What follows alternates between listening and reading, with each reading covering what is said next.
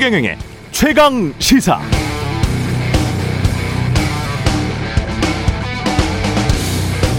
징벌적 손해배상제를 핵심으로 하는 언론중재법 논란을 비유하자면 이런 것이죠. 인간에게 좋은 피톤치드, 산소를 뿜어내는 전나무, 소나무, 잣나무, 편백나무 이런 게 숲에서 잘 자랐으면 좋겠는데 그게 아니라 잡초나 돼지풀 같은 것만 많이 자라니까 이걸 좀 제초제로 속관해 보자 이런 쪽과 뉴스라는 추상적 숲 속에서는 잡초와 소나무가 잘 구별되지 않고 제초제 잘못 썼다가 나무까지 죽을 수 있으니까 그냥 자연이 알아서 하도록 지금대로 놔두자는 쪽이 대립하고 있는 상황.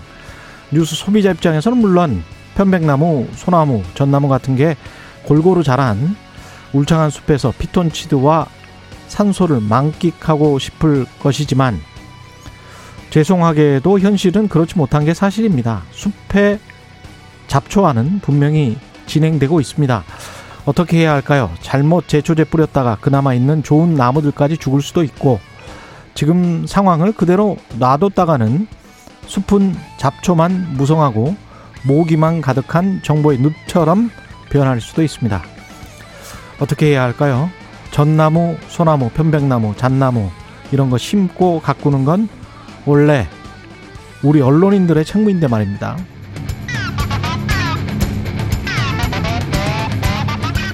네, 안녕하십니까. 8월 24일 세상에 이익이 되는 방송 최경련의 최강시사 출발합니다. 저는 KBS 최경련 기자고요. 최경련의 최강시사 유튜브에 검색하시면 실시간 방송 보실 수 있습니다. 문자 참여는 짧은 문자 50원, 긴 문자 100원이들은 샵 9730, 무료인 콩 어플 또는 유튜브에 의견 보내주시기 바랍니다. 오늘 1부에서는 권익위의 야당, 아, 부동산 전수조사 결과 내용 경실련 김성달 국장과 짚어보고요. 2부에서는 정체 품격 유인태 전 국회 사무총장 만납니다.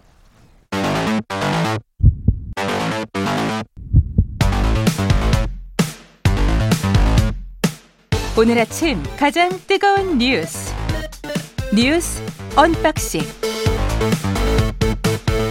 네, 뉴스 unboxing 시작합니다. 민동기 기자, 김민아 시사평론가 나와 있습니다. 안녕하십니까? 안녕하십니까? 예, 방금 이야기 했었는데요. 예, 권익위가 야권의 부동산 국회의원들 부동산 조사했죠? 부동산 거래 내역 전수 조사 결과, 그러니까 국회의원하고 가족 총 507명입니다. 결과를 어제 발표했는데요. 법령 위반 의혹 소지가 있는 국민의힘 소속 의원 12명하고요. 열린민주당 의원 1명을 확인을 했습니다. 이들을 정부 합동 특별수사본부에 수사 의뢰를 했는데요. 열린민주당 의원 1명은 김의겸 의원인 것으로 일단 확인이 됐는데 이 김의겸 의원이 권익위 조사에 대해서 음. 반발, 해명을 하면서 이름이 공개가 됐습니다. 정의당, 국민의당, 기본소득당, 시대전환 소속 국회의원 등의 법령 위반 의혹 사항은 없는 것으로 지금 확인이 됐는데요. 국민의힘 의원 12명은 농지법 위반 의혹이 6건이고요. 농지법 6건. 네, 법률 위반이 4건, 그리고 예. 편법 증여 등 세금 탈루 의혹이 2건이고 부동산 명의 신탁 의혹이 1건이었습니다. 음. 13건 중에서 의원 본인이 관련된 의혹은 8건, 부모 자녀 관련 각각 2건, 배우자가 1건이었습니다. 공개를 왜 명당 공개를 안 했죠? 지난번에도 안 했었습니까? 민주당. 민주당도 안 했습니다. 당에 통보를 하는 것이고 음. 그다음에 당 지도부가 논의를 해서 이 사람들에 대해서 어떻게 할 것이냐 예. 이 조치를 민주당은 먼저 논의를 했고요. 이 음. 명단이 공개 안 된 상태에서 예. 왜냐하면 명단이 공개된 상태에서 이거 어떻게 할 거냐를 지도부가 논의를 하면 음. 이 사람에 따라서 이제 어떻게 할 거냐에 대한 판단이 그렇죠. 달라질 수가 있기 때문에 예. 일단 혐의에 대해서 판단하고 그 다음에 이제 명단이 공개된 거거든요. 예. 지금 국민의힘도 오늘 오전에 이제 최고위 할 것인데 음. 명단 공개하기 전에 아마 비슷 한 경로로 아마도 음. 이걸 판단을 하는 과정을 밟을 걸로 보이는데 관건은 뭐냐면 뭐 이 결국은 이제 이준석 대표가 그동안 공언해 온 민주당보다 더한 조치를 취하겠다, 엄중하게 하겠다 이 약속 있지 않습니까? 예. 이 약속이 지켜질 거냐가 이제 관건인 거겠죠.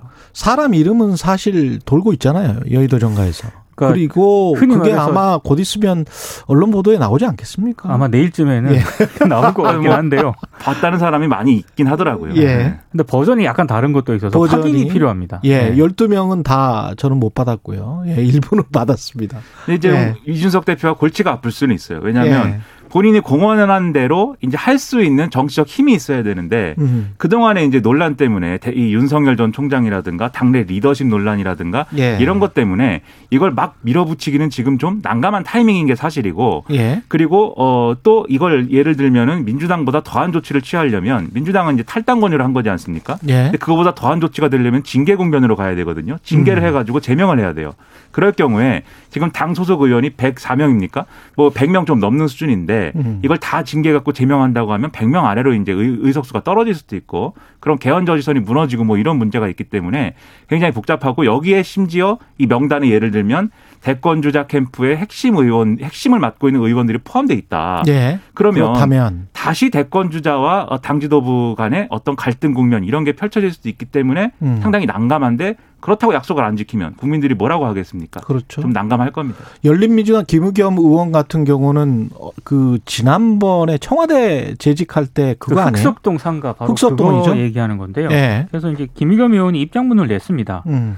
아, 본인이 이제 과거 청와대 대변인 시절 불거졌던 흑석동 상가 건물 매입 문제를 본인이 언급을 하면서요. 예.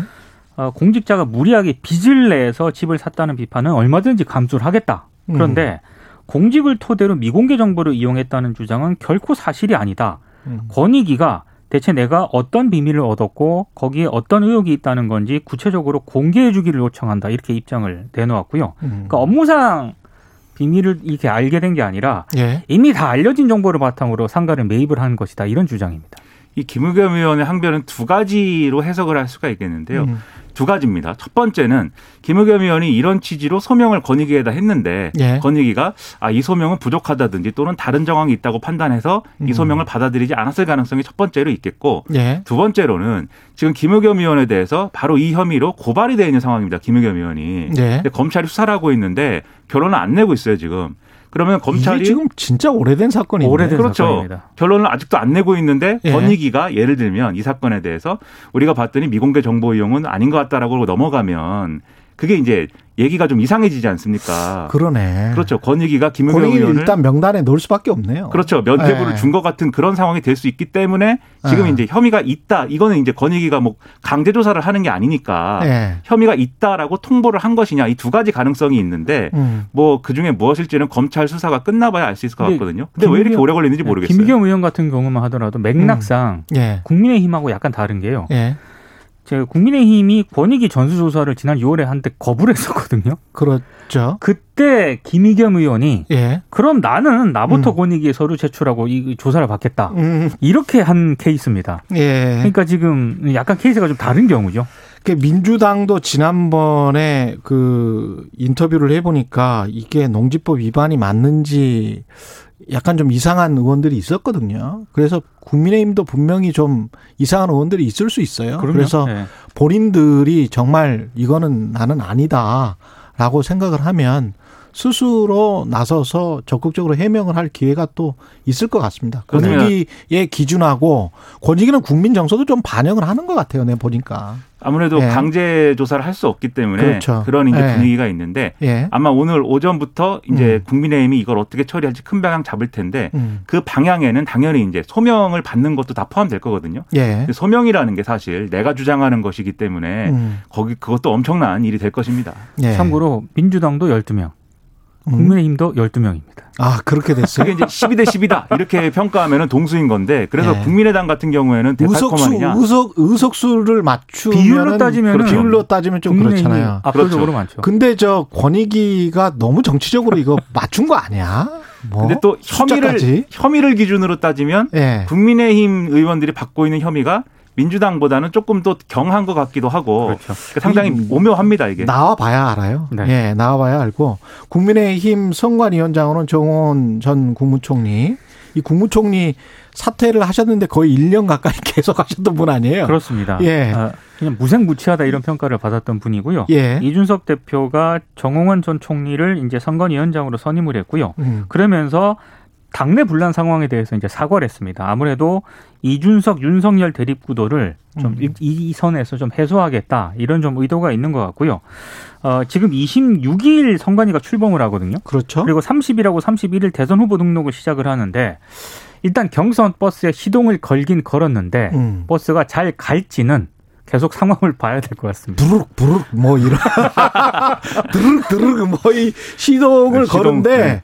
시동이 정확하게 안 걸리는 거예요 이게 예 그렇죠. 버스가 시동도 안 걸리고 예. 적확한 표현입니다. 예. 운전대도 없어졌다 그러고. 예 근데 이제 아무래도 이준석 대표가 사과를 한게 음. 그래도 시동을 좀 걸고 운전대를 다시 꽂아 넣으려는 노력인 것이 어쨌든 선관위원장을 정홍원 전 총리로 한 거에 대해서 음. 다른 대권주자들이 지금 불만 표시는 못하는 상황이거든요. 그렇죠 그런 상황에서 또 이제 갈등 구도를 새로 만드는 무슨 언행이나 행위를 하면. 예. 그런 경선 일정이 음. 이제부터는 꼬이기 때문에 지금까지는 어쨌든 경선에 돌입하기 전에 갈등이었다고 하면 예 경선 과정은 갈등이 없는 상황을 최소한 만들어서 가야 되거든요. 그러니까 사실은 사과를 한 것이고 예. 다들 지금은 좀 예를 들면 윤석열 전 총장이 어, 자신을 지지하는 어떤 세력인 윤사모라는 데가 이준석 전 대표 이준석 대표 퇴진 뭐 이 투쟁을 한다라고 하는 거 말리지 않습니까? 대구 시당 앞에서 막 피켓 시위도 하고 그러더만 아, 그렇죠. 예. 그래서 지금은 다들 좀 일단은 진정시키는 분위기예요, 일단은. 예. 그런데 그렇지 않은 사례가 지금 있죠. 그렇지 않은 사례들이 이제 후보들은 이제 몸이 다른 거예요 그렇습니다. 예 그러니까 유승민 전 의원 같은 경우 어제 갑자기 국회에서 기자회견 열었거든요. 예.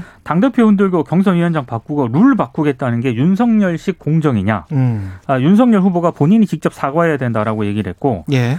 최재형 전 감사원장도 어제 논평을 냈습니다.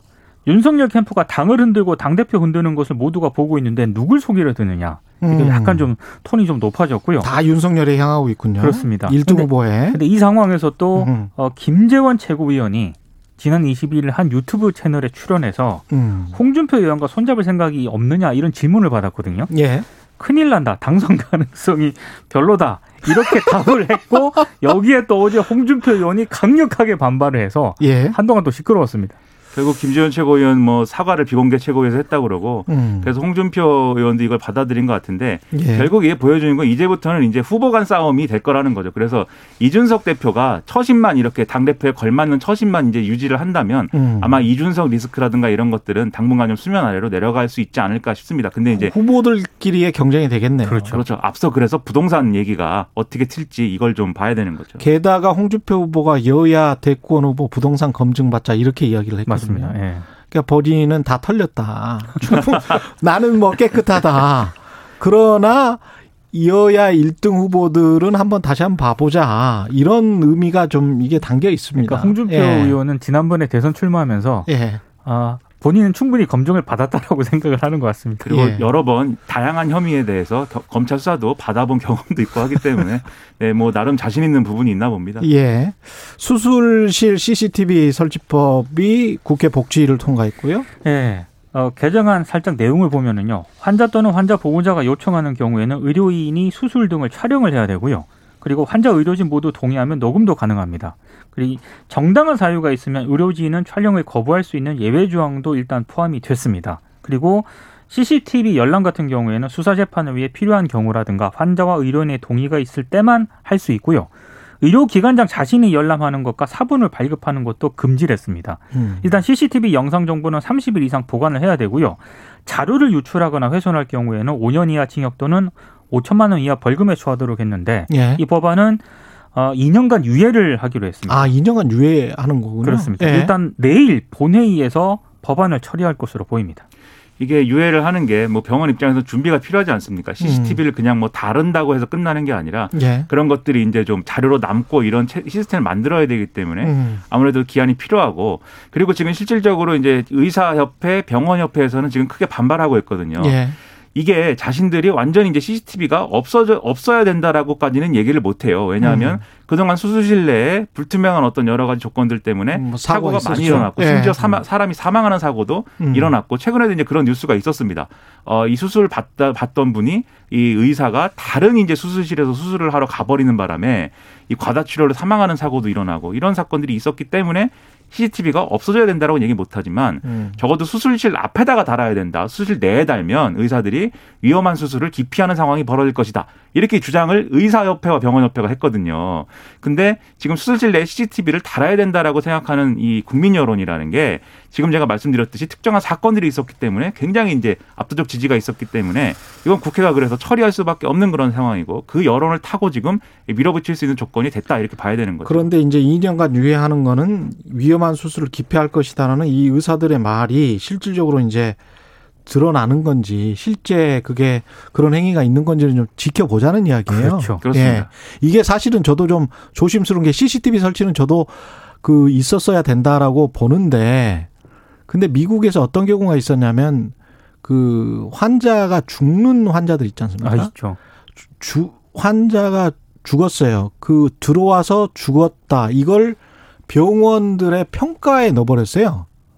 병원 평가에 넣으니까 어떤 상황이 벌어지냐면 의사들이 응급실에서 판단을 하고 죽을 것 같은 환자들 있잖아요. 안 받는 거죠. 안 받아요. 음, 실제로 의- 의사협회에서 그 얘기도 하고 있어요. 예, 다른 병원으로 그냥 돌려보냈거든요. 네. 그래서 이게 실제로 미국에서 이게 70년대인가 제 기억에 있었던 규제인데 아주 규제 중에서 굉장히 잘못된 규제로 결국은 폐지를 했습니다. 이런 식으로 평가하면 안 되겠다라고 해서 그러니까 이게 역효과가 분명히 있을 수가 있습니다. 부작용이. 네, 그래서 지금 법안도 예. 그 부분을 이제 우려한 부분들이 보이는 게 예. CCTV를 설치하더라도 그 내용이나 이런 것들을 누가 요구하면 무조건 다 이렇게 뭐 공개한다든지 이런 게 음. 아니고 엄격한 조건을 달아가지고 이제 해야 된다 그렇죠. 이렇게 전제를 하고 있는데 예. 실효성은 지금 말씀하신 대로 실효성이 얼마나 되는 건지는 평가를 따로 해봐야 될 것 같아요. 소극적 시술이 심리적으로 아 내가 여기서 더 적극적으로 사람을 살리려고 하다가 네. 내가 그냥 의료사고 어 뭐 죄인으로 찍히는 것보다는 여기서 합리적인 수준 그들이 생각하는 합리적인 수준에서 멈춰야 되겠다 이래 버리면 오히려 환자가 피해를 받는 거거든요. 그래서 아마 시행령 그 마련을 또 해야 되잖아요. 국회 음. 본회의 통과하면 그렇죠. 그 시행령 마련 과정에서도 음. 계속 진통이 될 것 같아요. 예. 서훈 청와대 국가안보실장 같은 경우는 한국을 도운 아프가니스탄인들의 에, 국내 이송을 검토하겠다 이렇게 이야기를 했군요. 그러니까. 정부가 이제 아프간 현지인 조력자들의 국내 이송 문제에 대해서 어제 이제 처음으로 입장을 밝혔거든요. 방금 말씀하신 서훈 청와대 국가안보실장은 이들에 대한 피난처 제공은 국가적 책무다 이렇게 얘기를 했고 정의용 외교부 장관도요 어제 국회 외통위 전체회의에 출석을 해서 어, 비슷한 취지의 입장을 밝혔습니다. 그러니까 긍정적으로 지금 검토를 우리 정부가 시작했다 이렇게 봐도 될 것 같습니다. 음. 그러니까 이 난민 문제라고 해서 다 뭉뚱그려서 지금 이제 논의가 되고 있지만 크게 예. 세 가지 갈래가 있어요. 첫 번째로 지금 말씀하신 대로 아프간 재건 과정에서 우리가 참여를 했는데 그때 이제 우리를 도와줬던 아프간 사람들 이 사람들에 대해서는 분명히 조치가 필요하다. 이 문제를 이제 어제 거론을 한 것이고 두 번째로 이제 미군 기지에 이제 아프가니스탄 난민들을 수용하는 문제에 대해서 이제 미국에서 논의가 나왔는데 그거에 대해서는 어제 이제 서훈 서훈 국가안보실장도 그렇고 정영 외교부 장관도 그렇고 초기에는 뭐 아주 초보적인 수준에서 논의가 진행된 바도 있었지만 음. 지금 이제 한국은 주한미군 기지는 아니다. 음. 유럽이나 일부 이제 중동에 있는 기지로 활용하는 걸로 그렇게 결론이 나는 방향이다. 이렇게 설명을 해서 이 부분은 아니다라는 거고요. 세 번째로는 이제 일반적 차원에서 아프가니스탄 난민 수용이나 이런 것들이 필요하냐 이 부분에 대해서는 국민들이 받아들일 수 있는가를 기준으로 해서 따로 이제 판단이 필요하다라고 지금 유보적인 신중한 입장을 지금 아, 청와대는 밝히고 있는 그런 상황이고 아울러서 이제 국내에 있는 아프가니스탄인들이 있거든요. 예. 이분들에 대해서는 인도적 조치나 이런 것들이 지금 필요한 상황이어서 그 부분은 법무부가 검토하고 있다라는 게 어제 국회에서 나온 얘기들을 종합하면 이런 얘기였습니다. 예, 알겠습니다. 뉴스 unboxing 민동기 기자 김민아 평론가였습니다. 고맙습니다. 고맙습니다. KBS 라디오 최경영의 최강시사 듣고 계신 지금 시각은 7시 38분입니다. 오늘 하루 이슈의 중심. 당신의 아침을 책임지는 직격 인터뷰. 여러분은 지금 KBS 일라디오 최경영의 최강 시사와 함께하고 계십니다. 네, 전북 지역 호우 경보 발효됐습니다. 안전에 유의하시기 바라고요. 오늘 최경영의 최강 시사 인터뷰 일은 국민권익위원회가 어제 국민의힘과 비교섭단체 다섯 개 정당 소속 국회의원들 부동산 거래 전수조사 결과 발표했잖아요. 자세한 내용을 경실련 부동산 건설 개혁본부의 김성달 국장과 한번 자세히 좀 알아보겠습니다. 안녕하세요. 네, 안녕하세요. 예, 예. 국민 권익위 발표 내용은 어떻게 보셨습니까? 네, 뭐 저희도 그 브리핑 듣고 뭐 이제 기사 정도를 봤는데요. 예. 우선 이제 브리핑도 짧았지만 예. 그 의혹에 대한 세부적인 자료와 실명들이 공개되지 않았습니다. 그래서 그렇죠. 그런 부분에 대해서는 좀 아쉬운 부분이 있고 예. 또한 이제 이번이 그 건의기 차원에서 얘기했지만 직계가족 포함해서 7년치 거래 조사했다라고 밝혔거든요. 예. 그래서 이제 이런 부분에 대한 것들은 이제 어느 정도 좀 드러날 부분도 있었다라고 보여집니다. 다만 음. 이랬을 일시성으로 이게 끝날 것이 아니라 이제 정기적인 조사나 이렇게 가져가야 되고 또 관련제도 개선 등의 계기가 마련되는 것이 중요하다고 봅니다. 그렇군요. 그 농지법 위반이 가장 많더라고요. 보니까 네. 농지법 위반 의혹이 여섯 건인데 이것도 민주당이랑 비교해서는 어떻습니까? 패턴이 비슷한 겁니까? 글쎄 세부 내용이 나오지 않았습니다만 예. 농지법에 대한 문제는 국회의원들이 워낙 경실련 조사 결과 약 27%가 농지를 소유한 것으로 저희가 파악을 한 바 있습니다. 국회의원 했지만, 네. 27%? 예예. 예. 저희가 이제 조사 발표했었는데 사실 이제 그만큼 농지를 많이 소유하고 계신데 사실 그 부분에 대한 것이 적법했는지에 대해서 국민들이 사실 의혹은 계속 가지고 있었거든요. 예. 그래서 이번에도 그 농지법 위반한 경우가 나왔고 최근에 음. 뭐 더불어민주당도 그런 의혹이 제기된 의원들이 있었던 걸로 이제 언론 보도된 바 있는 만큼 예. 어 사실은 이런 의혹에 대해서 좀 해소할 수 있는 계기가 마련돼야 되는데 예. 뭐 수사나 이런 과정을 통해서 또한 뭐 본인 의원들이나 이런 관련자를 다 공개하고 음. 어 조금 이제 국민들한테 공개해주면 사실 이 부분도 의혹 해소에 도움이 될 수 있다고 보여집니다. 예. 그래서 그런 자료 공개가 좀 이루어지는 게 좋겠다 판단됩니다. 그 농지법 위반이라는 건 대개는 이제 농사를 짓지 않는 상태에서 투기 네. 또는 투자의 목적으로 농지를 산 경우 우리가 그렇게 인식을 하고 있잖아요. 예, 그쵸. 그런 경우도 있고 사실 예. 이제 말씀하신 것처럼 부동산 호재가 있는 지역의 농지를 아. 매입을 해서 예. 이게 지난번에 LH처럼 예. 예, 개발될 수 있는 지역들의 정보를 이용해서 농지를 매입을 해놓고 사실 음. 이분들이 의정 활동을 하셔야 되기 때문에 직접적인 농장 경작을 하실 수 없는 여건이잖아요. 예. 아무리 저렇게 이제 사인간이나 뭐 어떤 불법 임대차를 한다든지 해서 농지에 직접 경, 경작을 하지 않으면서 보유한 경우 이런 경우가 있지 않을까라고 이제 저희들이 이제 의심을 하고 있는데 예. 뭐 세부 내용이 나와야지 알 수 있지 않을까 싶습니다. 그다음에 네 건 중에 토지 보상법, 건축법, 네. 공공주택 특별법 등 위반 의혹이 네 건이란 말이죠. 네.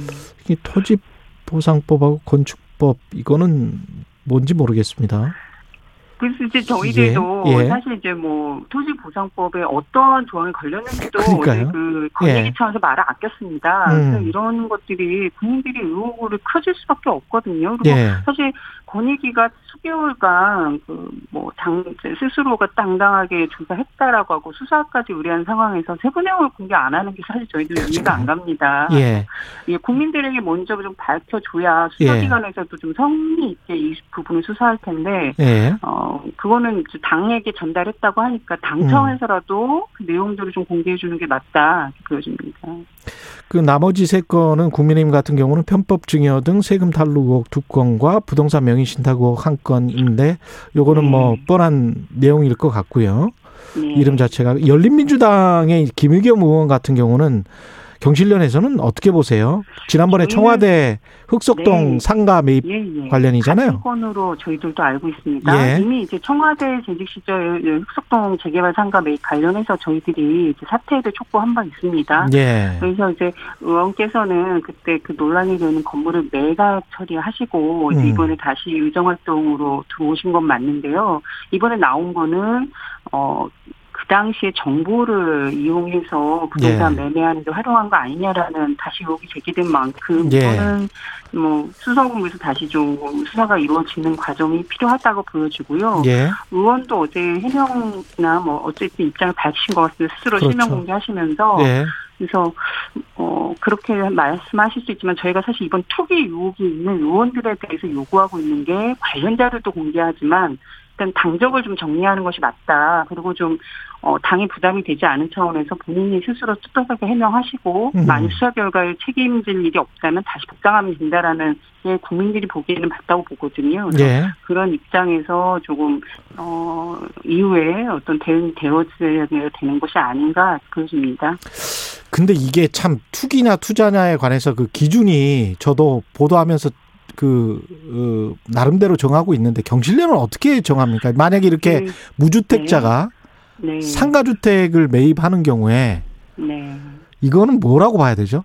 그 저희가 예. 투기와 투자라는 게 어 되게 뭐 사실 책임 모호하다라는 표현들을 하시는데 사실 과거에는 부동산 투자라는 것들이 사실 그렇게 잘 성립되지는 않았습니다. 그랬죠. 우리나라의 예. 부동산이라는 것이 불로소득이 발생할 수밖에 없는 구조적인 문제, 정책적인 한계가 있는 거거든요. 예. 세금 문제라든지 투명성이라든지 뭐 소득 신고 여러 가지 문제를 안고 있는 상황에서 이분들은 그 일반 국민들이 아니라 의정 활동이나 공직을 위해서 국민을 위해서 봉사하겠다고 공개적으로 약속하고 이 역할을 하시는 분들입니다. 그만큼 더 엄격히 봐야 된다. 그래서 음, 이번에 부동산을 그 의정 활동이나 공직을 수행하면서 부동산 거래하는 것 자체에 대한 문제 제기도 어 제도적으로 막아야 된다라는 뭐 저희들도 요구한 바 있고 되게 네. 엄격해야 된다고 보거든요. 그러니까 예. 투자와 투기를 구분한다는 것 자체가 사실은 음. 조금 어, 이 문제를 회피할 수도 있는 논란이 되는 거 아닌가라는 생각도 듭니다. 그래서 예. 어쨌든 이 자리는 그만큼 엄격하고 국민에게 봉사하는 자리라는 거를 좀 이번 기회에 좀 많이들 책임의식을 가져주셨으면 하는 바람이죠. 그 민주당 같은 경우는 이제 출당 공고를 했지 않습니까? 뭐 결국은 뭐 이렇게 출당 한 사람은 한 두 명밖에 없을 것 같은데 네. 없었던 것 같은데 네. 그이 국민의힘은 어떻게 해야 된다고 보세요? 지금 예예 뭐 이준석 당 대표께서 예전에 예. 언론 인터뷰를 통해서 더 엄격하게 조치하겠다라는 발언을 하신 게 언론에 보도되고 있습니다. 예. 사실 또 어제 뭐 어, 기자들한테는 또 제명이나 또 탈당 아니면 뭐 명단 공개 등을 오늘 최고에서 논의하겠다라고 또 말씀하셨더라고요. 예. 오늘 그 과정을 통해서 당연히 그 엄격한 조치를 하겠다는 약속이 이어져야 된다고 보고요. 예. 저희들은 조사 자료, 의원 명단 다 공개하고 그다음에 의원들이 성실하게 조사에 임할 수 있도록 탈당 조치는 당연히 해야 된다. 어, 그런 입장입니다. 근데 이렇게 어떻게 보면 그 크, 그때 그 문제가 됐던 그 다른 의원들 같은 경우는 뭐 조용하고 예. 예, 이러 이 권익위에서 지난번에 민주당 어 조사됐던 의원들도 이게 좀 좀 애매한 구석이 있었단 말이죠. 그 시스템이 저는 이- 있긴 있어야 될 것 같아요. 이 관련해서는 그렇죠. 국회 차원에서. 예. 예. 상황에도 맞지만 이게 지금 제도 개선이 정착돼야지만 예. 이런 이제 논란이 없어질 수 있을 거라고 보여집니다. 그래도 음. 지금 어쨌든 권익위가 문제 제기한 그 의혹으로 제기하고 수사가 진행 중인 의원들에 대해서는 어쨌든 지금 현재 상황은 수사가 진행 중인 거거든요. 예. 일부는 어제 뭐 의원 얘기도 나왔지만 무혐의냐라고 했을 때 불이권이라고 표현을 하셨습니다. 권익위 차원에서도. 예. 그래서 그런 부분에 대해서는 결과를 통해서 국민들도 받아들이면 되는 부분이기 때문에 지금 수사가 진행 중인 상에서는 당초 입장대로 당적을 정리하는 것이 국민이 원하는 눈높이는 맞는 거 아니냐. 적어도 지금의 문재인 정부의 부동산 문제에 대해서 국회가 제 역할을 못했다라는 국민적 비판이 계속 있었거든요. 예. 그런 상황에서 어 당신 당사자들이 또 이런 불법이나 편법을 통해서 불로소득을 취했다라는 의혹에 대해서는 정면 돌파를 해야 되는 것이고 그러려면은 관련 자료 공개나 어떤 출당 등의 조치는 일어나는 게 당연하다라고 저희는 봅니다. 그 세금 관련해서는 종부세가 지금 9억에서 11억으로 돼 네. 있잖아요. 이것과 관련해서는 경실련은 어떤 입장인가요? 네, 뭐, 저 경실련에서는 계속해서 얘기해 왔던 게, 예. 집값이 올라갔기 때문에 세금도 올라가는 거거든요. 음. 그래서 이제 정부가 집값을 떨궈주면 다시 대통령 약속대로 취임 수준으로 되돌려 놓겠다라는 약속만 이행하는 정책들이 나오면, 예. 그러면 얼마든지 이제 세부담 논란이 들어갈 수 있는 겁니다. 근데 음. 지금 정부가 대통령의 약속을 이행하는 정책이 나오지 않고 있다 보니 여기저기서 지금 세부담에 대한 것들이 나오고 이것이 다시 또 어떻게 보면 이 문정부에 세웠던 종부세 강화 정책을 후퇴시키는 효과로 이어지고 있고 그게 예. 또 결국은 시그널을 줍니다. 이 정부 예. 정말로 집값 안 잡는구나. 음. 앞으로도 그러겠구나. 그럼 이건 또 악순환으로 이어질 수밖에 없다고 봅니다. 그래서 지금 더군다나 이 종부세도 이 정부에서 강화한 게 개인에게 대해서만 일부 강화했거든요. 예. 종부세는 개인만 내는 것이 아닙니다. 재벌법인이나 상가업체 등에서 더 많은 종부세가 거치고 있기 때문에 음. 이 부분까지 오히려 강화하는 것이 지금 정부가 이 집값 잡겠다는 의지를 확보해야 하는 일이지 이렇게 어, 집값은 안 잡은 상태에서 세부담 문제만 거론한다면 사실 제일 고통받는 그 무주택자들에 대한 대책은 없다라고 음. 느낄 수 있거든요. 예. 그런 방법은 맞지 않다고 봅니다. 대선 후보들 뭐 공약이 조금씩 나오고 있는데 이 네. 주로 공급에 관한 이야기를 많이 하잖아요. 네. 이것과 관련해서 공급이 많이 되면 네. 집값이 안정될 것이다. 예. 경실련은 음, 어떻게 생각하십니까? 예, 저희는 당연히 이 정부에서 공급 정책을 바꾸지 않은 것이 실패의 원인이다라는 주장을 계속 해왔습니다. 예. 정부가 지금 계속해서 집값 상승의 원인이 공급 부족이구나 이제는 음. 말씀하시면서 대대적인 공급을 늘리겠다, 뭐 상기 신도시 공공재개발 등 계속 강조하고 계시고 예. 약속도 시행하겠다라는 의지를 보여주고 계신데 문제는 지금도 집값이 떨어지지 않고 있다는 겁니다. 그거는 왜냐하면 공공이 개발하면 집값이 올랐다는 판도나 미래 과거 신도시 정책 을 국민들이 알고 있기 때문이거든요. 예. 그리고 실질적으로 이런 공공주도의 정책인 LH나 SH 같은 공기업들이 계속 한쪽에서 하시는 게 어, 부당이득을 취하는 겁니다. 땅 장사, 집 장사를 음. 통한 부당이득을 취하는 것들을 개선해야 되는데 그런 개선 없는 물량 위주의 공급 방식 집값 못 잡는다. 절대 이렇게 보여지고요. 개선을 해야 된다는 건 어떤 의미인가요? 가격을 더 낮춰야 된다는? 그렇죠. 당연히 가격을 낮. 공공이 해야 되는 역할은 음. 주변 집값보다 훨씬 낮은 거품 없는 가격으로 공급할 수 있는 있어야 하기 때문에 공기업이 존재하는 겁니다. 네, 공급을 많이 하되 싼 거죠. 가격으로 해야 된다. 지금보다는. 많이 하지 않아도 싼 가격의 공급이 고- 적재적소에서 조금씩 꾸준하게 이어진다면 아, 많이 하지 않아도 적재적소에 규모 물량이 아니더라도 예. 공공이 그 역할만 제대로 수행하더라도 집값은 분명히 안정될 수 있다. 음, 예. 저희는 그렇게 보고요. 대선 주자들도 그런 목소리를 좀 많이 내주시는 게 좋다라고 생각이 듭니다. 대선 주자들 관련해서 지금 홍준표 후보도 그렇고 여야 대권 후보들 모두 부동산 검증 받자 네. 가족까지 뭐 이런 이야기인데 이것과 네. 관련해서는 경실련 혹시 따로 당연히 해야 준- 된다고 봅니다. 예. 당연히 해야 되고 예. 사실 이번 선거에서라도 제발 부동산 문제에서 떳떳한 대통령 선거가 되도록 국민들이 좀 다 이 부분에 대해서는 그런 판단 내릴 수 있도록 스스로가 엄격하게 사전에 당연히 검증이 돼야 되는 필요가 있다고 보고요. 예. 그건 당청에서 당 후보로 확정되기 이전엔 당청에서 어, 제대로 검증하고 그런 후보를 추천하는 것이 맞다, 공천하는 것이 맞다, 이게 그것입니다. 그 농지법 위반은 계속 나오고 있는데 지난달에 이 농지법 개정안이 국회 본회의 통과했잖아요. 네. 이것도 지금 경실련 입장에서는 만족스럽지 않은 거죠.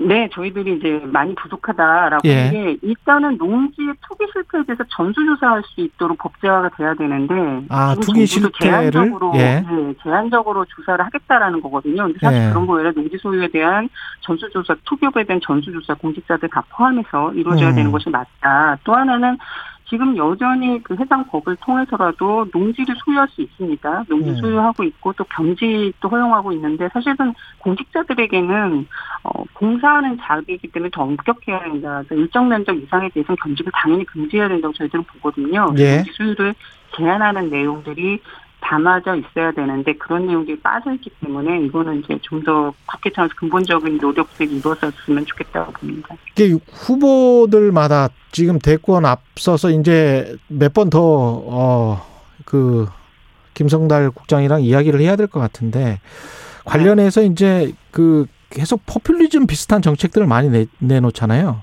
공급, 네, 네. 공급을 하겠다. 무슨 뭐, 네. 어, 뭐, 공공주택으로 다, 뭐, 짓겠다. 뭐, 이런, 이, 네. 이게 좀, 어떤, 어떻게 보세요?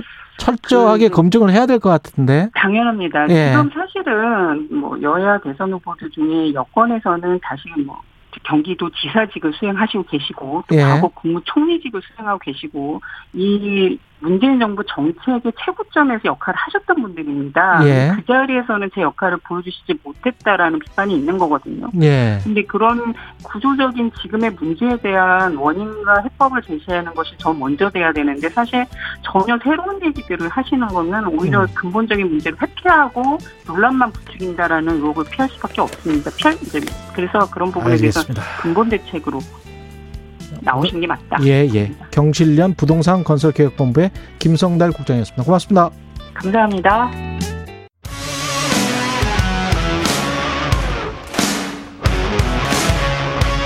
오늘 하루 이슈의 중심 최경영의 최강 시사.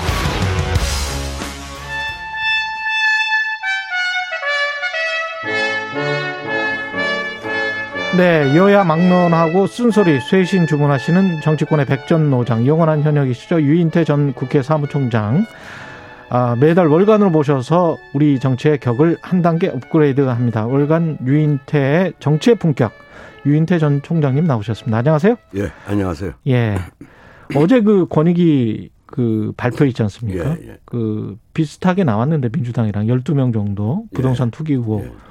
그 매번 이렇습니다. 국회의원들 음. 이 항상 이렇게 투기 의혹이 있네요. 여야 모두. 근데 뭐 지난번에 민주당 예. 건도 지금 이미 몇 사람은 저그 국수본에서 혐의 없다고 그랬죠. 했잖아요. 그러니까 예.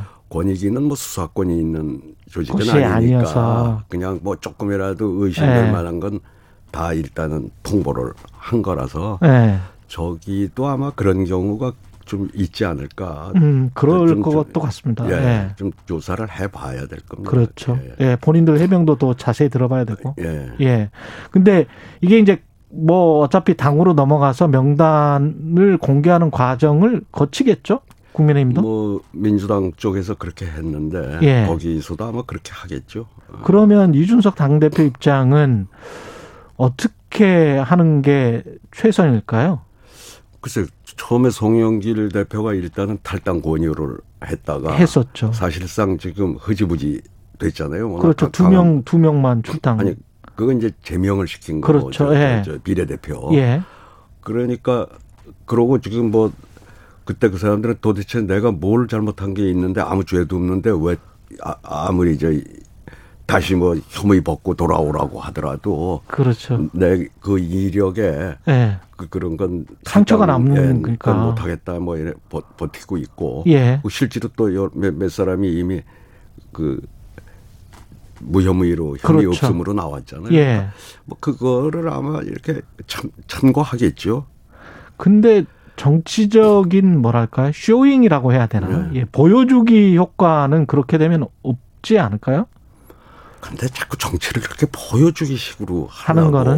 그건 음. 전, 전 그렇게 자꾸 쇼처럼 하는 거는 아니다. 마- 예, 맞득지 않죠. 그러니까 예.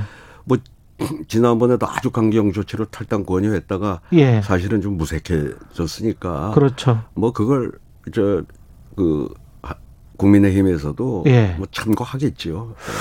지금 국민의힘 같은 경우는 가장 큰 이슈가 역시 이준석 당 대표와 윤석열 후보 그 예. 캠프 간의 어떤 갈등인 것 같은데 예. 근본적인 원인은 뭐라고 보세요? 음, 이, 그러니까 이, 이준석 당 대표로서는 예. 이, 그렇게 저 지금 윤석열 후보가 하여튼 뭐 썩 마음에 드는 후보는 아니고 좀 불안하게 보고 있는 것 같아요. 실제로 예, 실제로. 아. 그, 아니, 그럼 뭐 그건 여러 군데서 그동안 감지가 됐던 거 아닙니까? 예. 어, 근데 윤석열 사실 후보 쪽은 음. 이 정권 교체를 바라는 이제 말하자면 그 보수 정당에 예.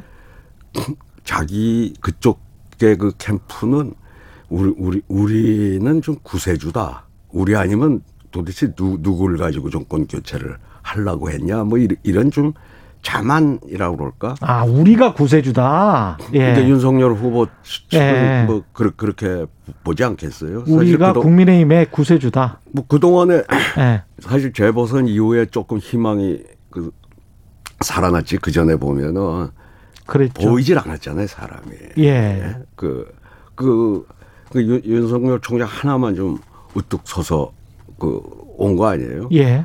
그, 그, 그 우리, 우리가 사- 소위 말하면 야권의 그 이게 구세주인데 음. 이게 영 뭐, 이 알아주질 않는다 뭐 이런 음. 불만들이 좀 있는 거 아닌가요? 그렇죠. 근데 이제 6월 29일에 정치 출마, 예. 대권 출마 뭐라고 불러야 할지는 모르겠습니다. 뭔가를 선언을 하고 지금 한 두 달 정도 지났잖아요. 예. 약간 좀 판세가 예. 바뀐 거 아닙니까? 구세 지금도 구세주입니까? 아직까지도 그렇게 보겠죠. 그래 그래도 뭐 예. 아무리 저 지금 그 홍준표 후보가 조금 예. 상승세를 또 유승민 후보도 음. 그 둘이 좀 상승세를 탄다고 해도 음. 아직은 뭐 격차가 좀 있잖아요. 근데 그 아무리 이제 반 문재인 정부의 어떤 뭐랄까 이미지를 온몸에 가지고 있다고 하더라도 지금까지 했던 발언들이랄지 이런 것들을 보면 홍준표나 유승민에 비해서는 정치력이랄지 그다음에 정치적인 식견, 역량 이런 것들은 확실히 좀 그- 못 미치는 거는 뭐- 명확해 보이는데요. 말을 할 때마다 어떻게 예. 그- 그냥 넘- 넘어가는 경우가 별로 없더라고요. 예. 뭐뭐 사실 이렇게 그 조금씩 조금씩 지금 뭐 실점을 하고 있는 것 같은데. 예.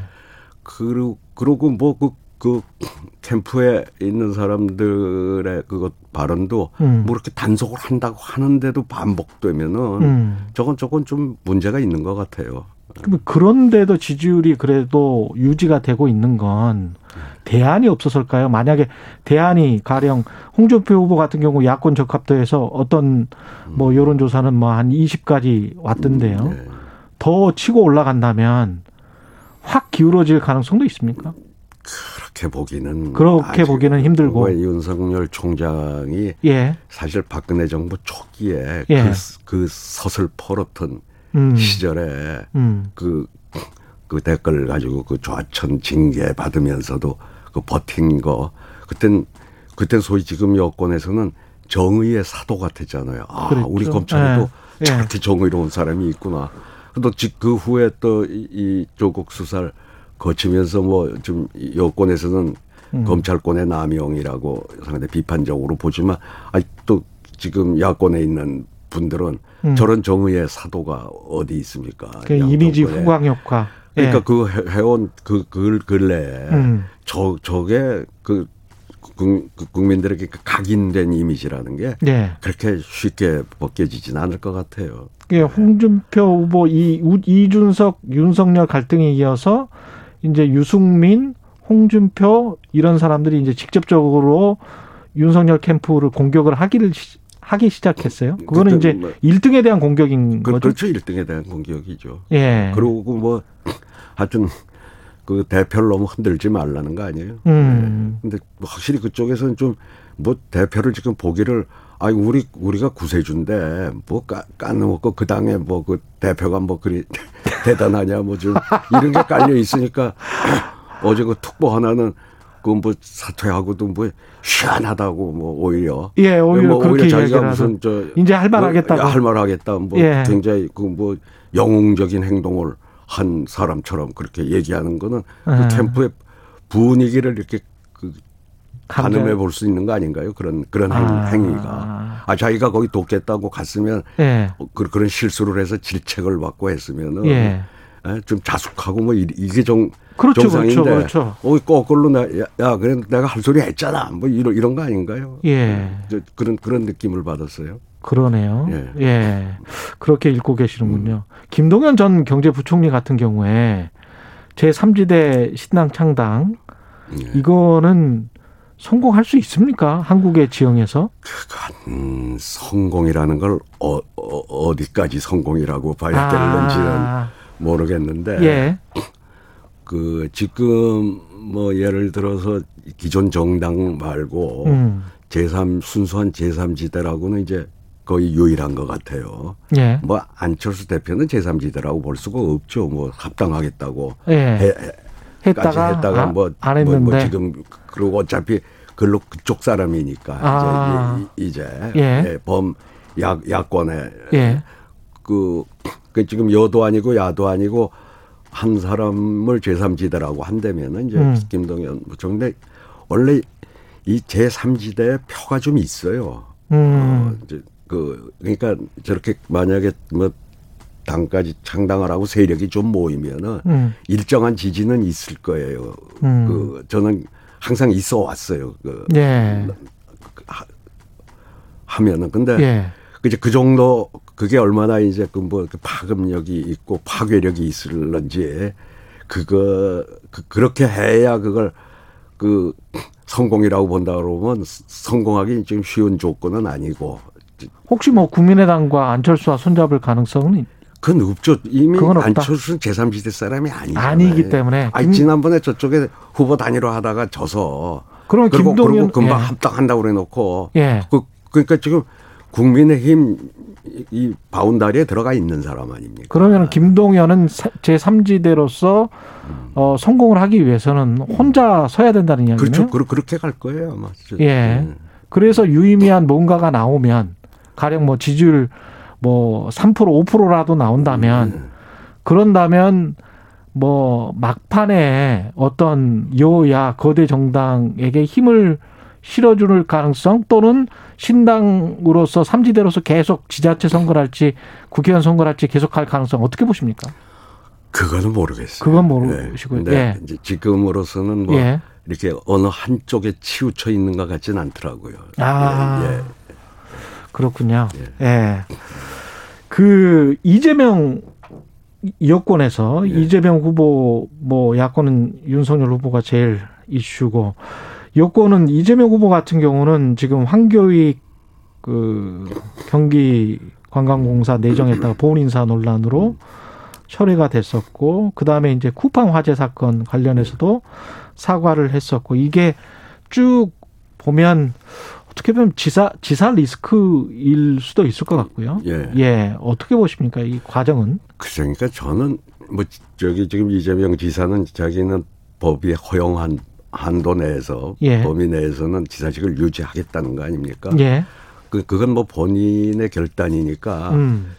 그 원래 저 이렇게 경선 나왔을 때 지사를 던지는 거는 배수의 진을 치는 거라 이제 약세 후보들이 원래 해- 해오던 거 아니에요? 예. 그 원희룡 지사도 사실 저 지사직을 바로 던, 던진 거는 그 배수의 진을 치지 않고 지사직 유지하면은 아이 저뭐 경선에 한번 지 이름 알리고 아. 다시 지사 하려는구나.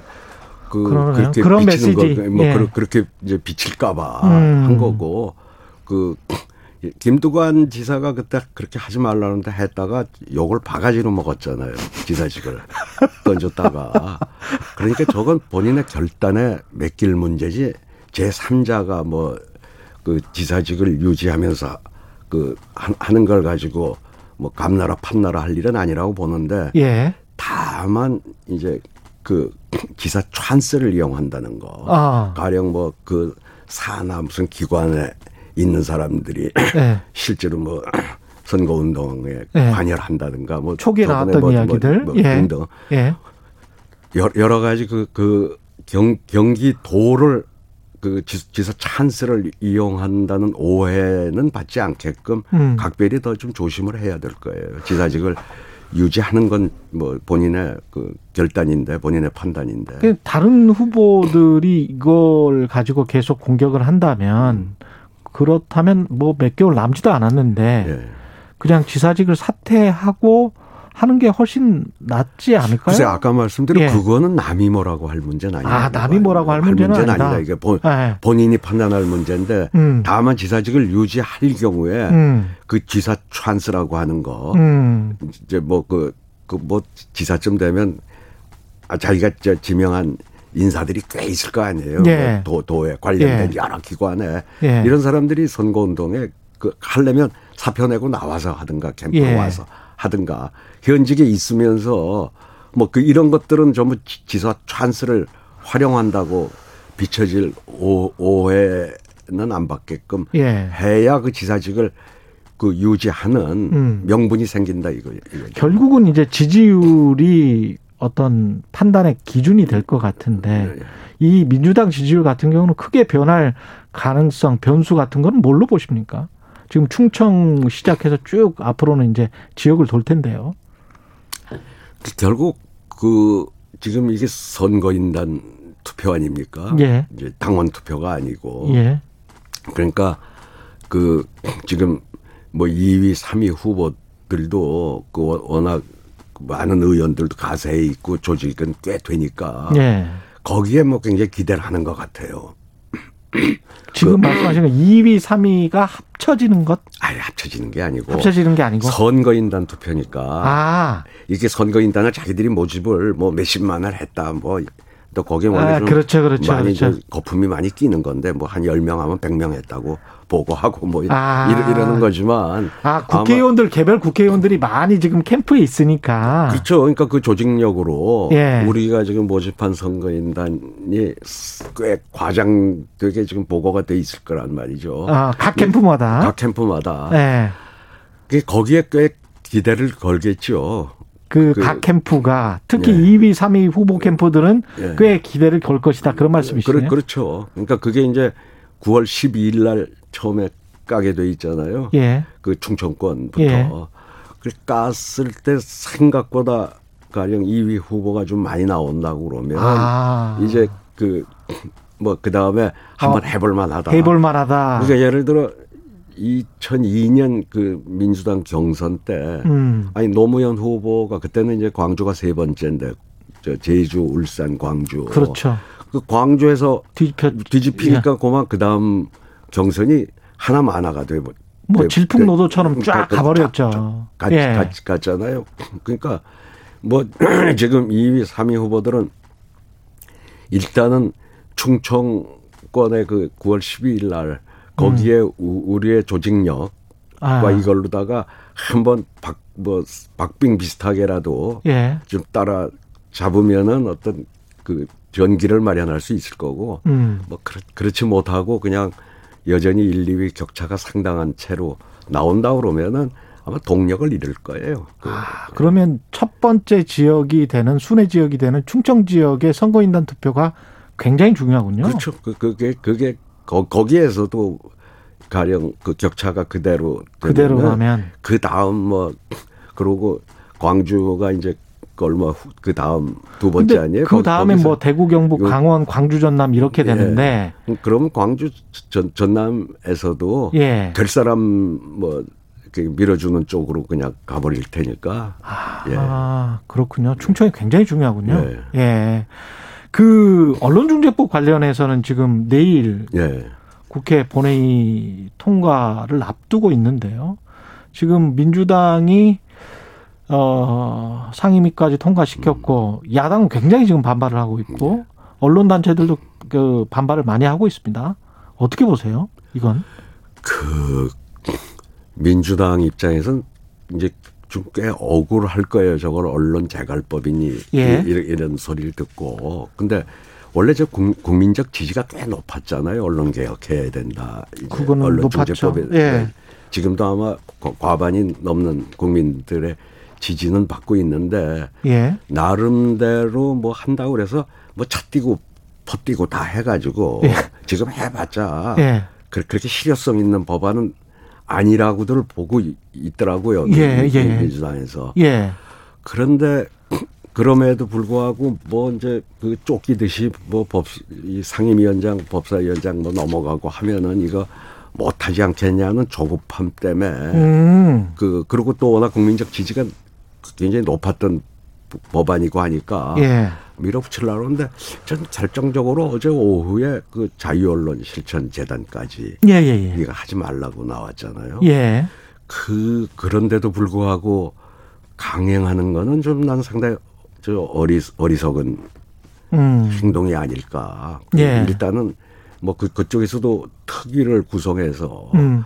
관련 여러 언론 단체나 뭐 더 이제 논의를 좀 모아보자. 음. 조금 더 그 저기 그 국회의원 지금 172석이 예. 지금 임기 초 아닙니까? 국회로 보자면 1년 그렇죠. 1년 한 그렇죠. 사, 예. 3개월 오, 6월 1일부터 뭐 이제 소집된 거라 봐야죠. 예. 이제 뭐 1년 3개월 지나고 음. 하니까 국회 의석이 어디로 뭐 달아나는 것도 아니고 음. 그뭐 또 암만 상임위원장이 넘어간다고 해도 뭐 국민의 지지를 받고 여러 그, 그, 그 어느 정도 좀 숙성이 된 법안을 된다면. 가지고 뭐 무턱대고 저, 저러진 못할 거 아니겠어요. 그러니까 음. 저는 조금 한 템포 쉬어가는 게 내일 음. 처리하는 거는 음. 저 지금 이런 환경 속에서 예. 하는 거는 좀 굉장히 자충수가 될 거라고 봅니다. 예. 자유언론 실천재단 같은 경우는 물론 이제 언론 단체들은 본인들의 이익이 걸려 있는 경우도 있기 때문에 예, 이해상충이라서 예. 뭐좀 명확하게 뭐라고 하기는 힘들지만 예. 자유언론 실천재단 같은 경우는 꼭 그런 건 아니니까요. 그렇죠. 예. 아이고 그, 그 선배들의 경우 뭐 대개 저보다 조금 위에 예. 이제 뭐 개인적으로 다 잘 아는 분들인데 음. 저는 뭐 그쪽에서는 그래도 이 법을 좀 지지할 줄 알았는데 거기조차 저렇게 나왔으면은 음. 좀 민, 민주당이 그대로 지금 저 이렇게 밀어붙이기에는 음. 굉장히 부담일 겁니다. 알겠습니다. 오늘은 여기까지 하겠습니다. 말씀 감사하고요. 정치의 품격 유인태 전 국회 사무총장이었습니다. 고맙습니다. 예, 감사합니다. 공정, 공익, 그리고 균형. 한 발짝 더 들어간다. 세상에 이익이 되는 방송 최경영의 최강 시사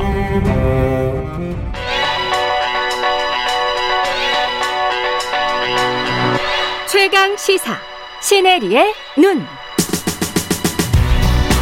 네, 시네리의 눈 뉴스포터 시네리 에디터 나와 계십니다. 안녕하십니까? 네, 안녕하세요. 오늘은 아프가니스탄 이야기군요. 네, 지난주에도 이야기를 했는데 예. 그동안 일주일 사이에 정말 많은 것들이 업데이트가 됐습니다. 그렇죠. 어, 일단 얼마 전에 어제였나요? 어, 연합뉴스와 탈레반이 인터뷰한 이 기사가 어, 나왔는데요. 예. 네. 이 기사를 보면 이 아프간이 우리나라와 이 경제 파트너로 굉장히 협력하고 싶어 하는 의지가 강한 것으로 보입니다. 아, 그래요? 네, 지금 그 아프간에 묻혀 있는 리튬이 음. 거의 뭐 1조 달러, 그러니까 한 우리나라 돈으로 1,200조 원 정도 된다는 그런 리튬만 네, 리튬만. 그래서 광물에 더 이제 더 많은 광물이 묻혀 있을 거다라는 기사들이 뭐 CNN이나 외신에서 많이 나왔는데요. 로이터 보니까 3조 달러 이야기 하더라고요. 네. 예. 그래서 사실은 그 안에 더 많을 수도 있을 것 같습니다. 아직까지 그들이 발견하지 못한 광물도 있을 것 같고요. 예. 그래서 그런 것들을 내세우면서 우리나라와 경제 교류를 원한다. 예. 그러니까 한국은 굉장히 제조 업에 강한 분야고 또 우리나라가 이 배터리를 많이 만들고 있지 그렇죠. 않습니까? 예. 그렇다 보니까 이제 한국과 이제 뭐 경영인 그리고 지도자들을 만나고 싶다 이렇게 인터뷰를 했는데요.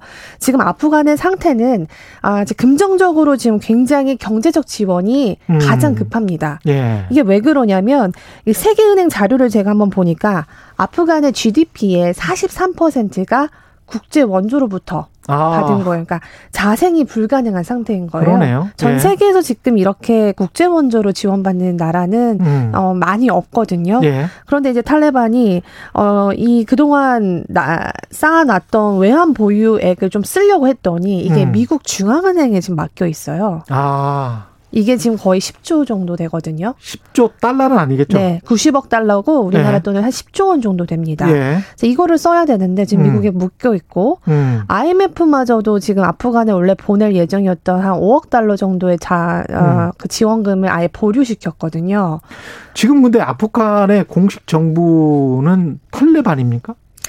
그렇죠. 아프간의 공식 점, 지금, 지금은 뭐 탈레반이 점령을 했지만 지금 아예 뭐 이게 지금 정식 정부라고 본인들은 주장을 하면서 얘기를 하니까요. 근데, 근데 아직 그- 철수는 3월 그렇죠. 이제 8월 31일 이후긴 하지만 예. 이미 아프간 대통령은 사라진 상태고 예. 네, 지금 점령을 했으니까 본인들이 아예 정부라고 나서면서 협력을 하고 있는 거죠. 그러면 이 정부를 진짜 공식 정부로 유엔이랄지 미국이랄지 다른 나라들이 인정을 해줘야 될 텐데. 그렇습니다. 그런데 지금 한국도 그렇게- 마찬가지고. 네. 예. 근데 그렇게 인정하지 못하는 아, 사태가 지금 많이 발생하고 있어요. 그렇지 정치적으로는 네. 이거 인정하기 쉽지 않을 것 같은데요. 네, 지금 뭐 예. 오늘 나온 속보를 보니까 예. 이 어, 미군들을 돕던 아프간에 통역 했던 그 가족들이 모두 사형에 처한다는 그런 기사까지도 나왔습니다.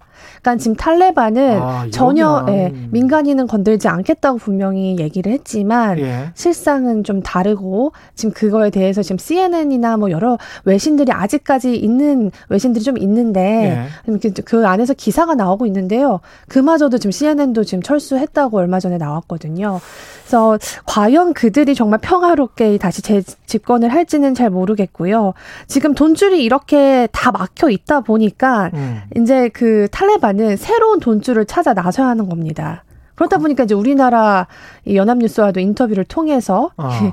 리튬이나 광물이 굉장히 풍부하다는 점을 계속 아, 각인시키고 있는 거죠. 우리 입장에서는 좀 리스크가 너무 큰데요. 네, 맞습니다. 그렇죠. 예. 그래서 지금 뭐 물론 이 리튬이 굉장히 중요하죠. 예. 뭐 한국, 일본, 중국에는 이 배터리에 사용이 되기 때문에 중, 중요하지만 음. 과연 탈레반이 이 모든 협력에 협상하는 모든 내용을 지킬까는 사실은 아직까지는 미지수고요. 예. 지금 또 다시 이제 뜨거운 감자는 바이든의 철군 시행 가능성 발언, 발언 때문입니다. 철군을 좀 연기할 수 있다는 네. 이, 이야기를 했죠. 네, 원래 예 정대로라면 이달 말 그러니까 8월 31일에 예. 예. 철수해야 되는데 음. 상황이 이렇다 보니까 음. 영국이나 유럽에서도 이 바이든한테 좀 음. 시한을 연장해 달라. 그렇죠. 네, 인도주의적 차원에서 연장해 달라고 했는데요. 예. 이에 대해서 탈레반이 굉장히 반발을 하고 있습니다. 아. 아, 연장하면 어, 또 전쟁이 나고. 네, 그렇죠. 경고를 했고요. 예. 이에 대해서 과연 바이든은 어떻게 할지 굉장히 지금 좀 어, 애매한 상황인데 아. 사실 지지율도 지금 최저다 뭐 이런 뉴스가 그렇죠. 나오고 있어요. 어, 지지율을 봤더니 뭐 바이든 대통령 지지율이 46%입니다. 음. 이게 뭐 최저라고 저도 봐서 한 20, 30 되나 했더니 예. 46%인데 예. 사실 거의 60% 가까이 가다가 음. 지금 40%로 떨어져서 굉장히 많이 떨어졌고요. 집권 초기인데 이 정도면 굉장히 낮다고 봐야죠. 네. 사실은. 예. 사실 그리고 이제 코로나도 만만치 않습니다. 주말 예. 사이에 뭐 15만 명 정도가 확진이 돼서 미국 내에서도 지금 다시 뭐 델타 변이 바이러스 확산에 대한 우려가 지금 경제나 주식 시장에도 영향을 미치고 있는 상황이거든요. 예. 그렇다 보니까 바이든 입장에서는 지금 이 철수 프로젝트를 어떻게 하느냐에 따라서 지금 중화 선거도 이제 있고 하니까 이제 그런 것들을 좀 염려가 되는 상황이고요. 중간에 전투를 잘못했다가 아프가니스탄 탈레반에 의해서 미군의 사상자가 일어난다면 오히려 철군이 아니고 확전이 될 가능성도 있겠네요. 네, 잘못하면. 네. 예. 그러니까 지금 미국 여론에서도 철군 자체에 대해서는 거의 뭐 지지도가 68%로 많은 분들이 참성을 했지만 그렇죠. 이 방식에 대해서는 아. 너무 어 생각을 못한 구체적으로 좀 음. 플랜을 안 한 것이 아니냐. 음. 그래서 그거에 대해서는 굉장히 비판 여론이 많이 확산이 되고 있고요. 음. 지금 사실은 이 시리아 난민은 다른 난민들과 좀 다릅니다. 사실 어떻게 보면 미국이 만든 난민이라 볼 수 있죠. 예. 예, 미군이 이렇게 갑자기 철수 이제 얘기를? 하면서 네 예. 그러면서 아 네 아프간입니다. 예. 시리아 난민과 좀 다른 점이 있습니다. 그래서 예. 아프간은 미국이 좀 끝까지 책임지고 가야 할 예. 그런 어, 명분이 분명히 있는 거고요. 아, 그런 측면에서 우리는 어떻게 해야 됩니까? 우리는 지금. 지금 또 우리나라 내에서 또그 난민 수용에 대한 굉장히 예. 뜨거운 토론이 있습니다. 왜냐하면 지금 미군 기지, 그러니까 우리나라에 있는 미군 기지에 일부 난민들을 보낼 수도 있다, 뭐 이런 기사가 초반에 나오지 않았습니까? 나왔었죠. 예. 근데 우리나라의 정부는 일단은 그 문제는 검토하지는 않고 있다라고 음. 했지만 그 아프간 현지에서 우리나라한테 굉장히 도움을 줬던 우리나라 병원이나 뭐 구- 음. 국가시설 이런 거에 도움을 줬던 그 현지인들을 좀 구해주는 거는 시급하다 해서 예. 그분들을 좀 모셔오는 것들은 지금 검토하고 있다고 얘기가 나오고 있거든요. 예. 그래서 이- 그들은 이송해야 된다. 네. 예. 근데 이거에 대해서도 지금 굉장히 어, 반난민 정서 같은 게 지금 여론이 확산되고 있죠. 있습니다. 네. 예. 종교적인 어떤 문제도 계속 거론이 되고 있고요. 예. 그렇지만 지금 현지, 그러니까 우리나라에서 아프간에 이제 계신 아프가니스탄 분들은 그분들이 이제 탈레반 세력 과는 다르기 때문에 좀 수용해주면 좋겠다 이런 목소리도 나오고 있습니다. 알겠습니다. 신혜리의 눈 신혜리 기자였습니다. 고맙습니다. 감사합니다. 예, KBS 일라디오 최경영의 최강 시사 2부는 여기까지고요. 일부 지역국에서는 해당 지역 방송 보내드리겠습니다.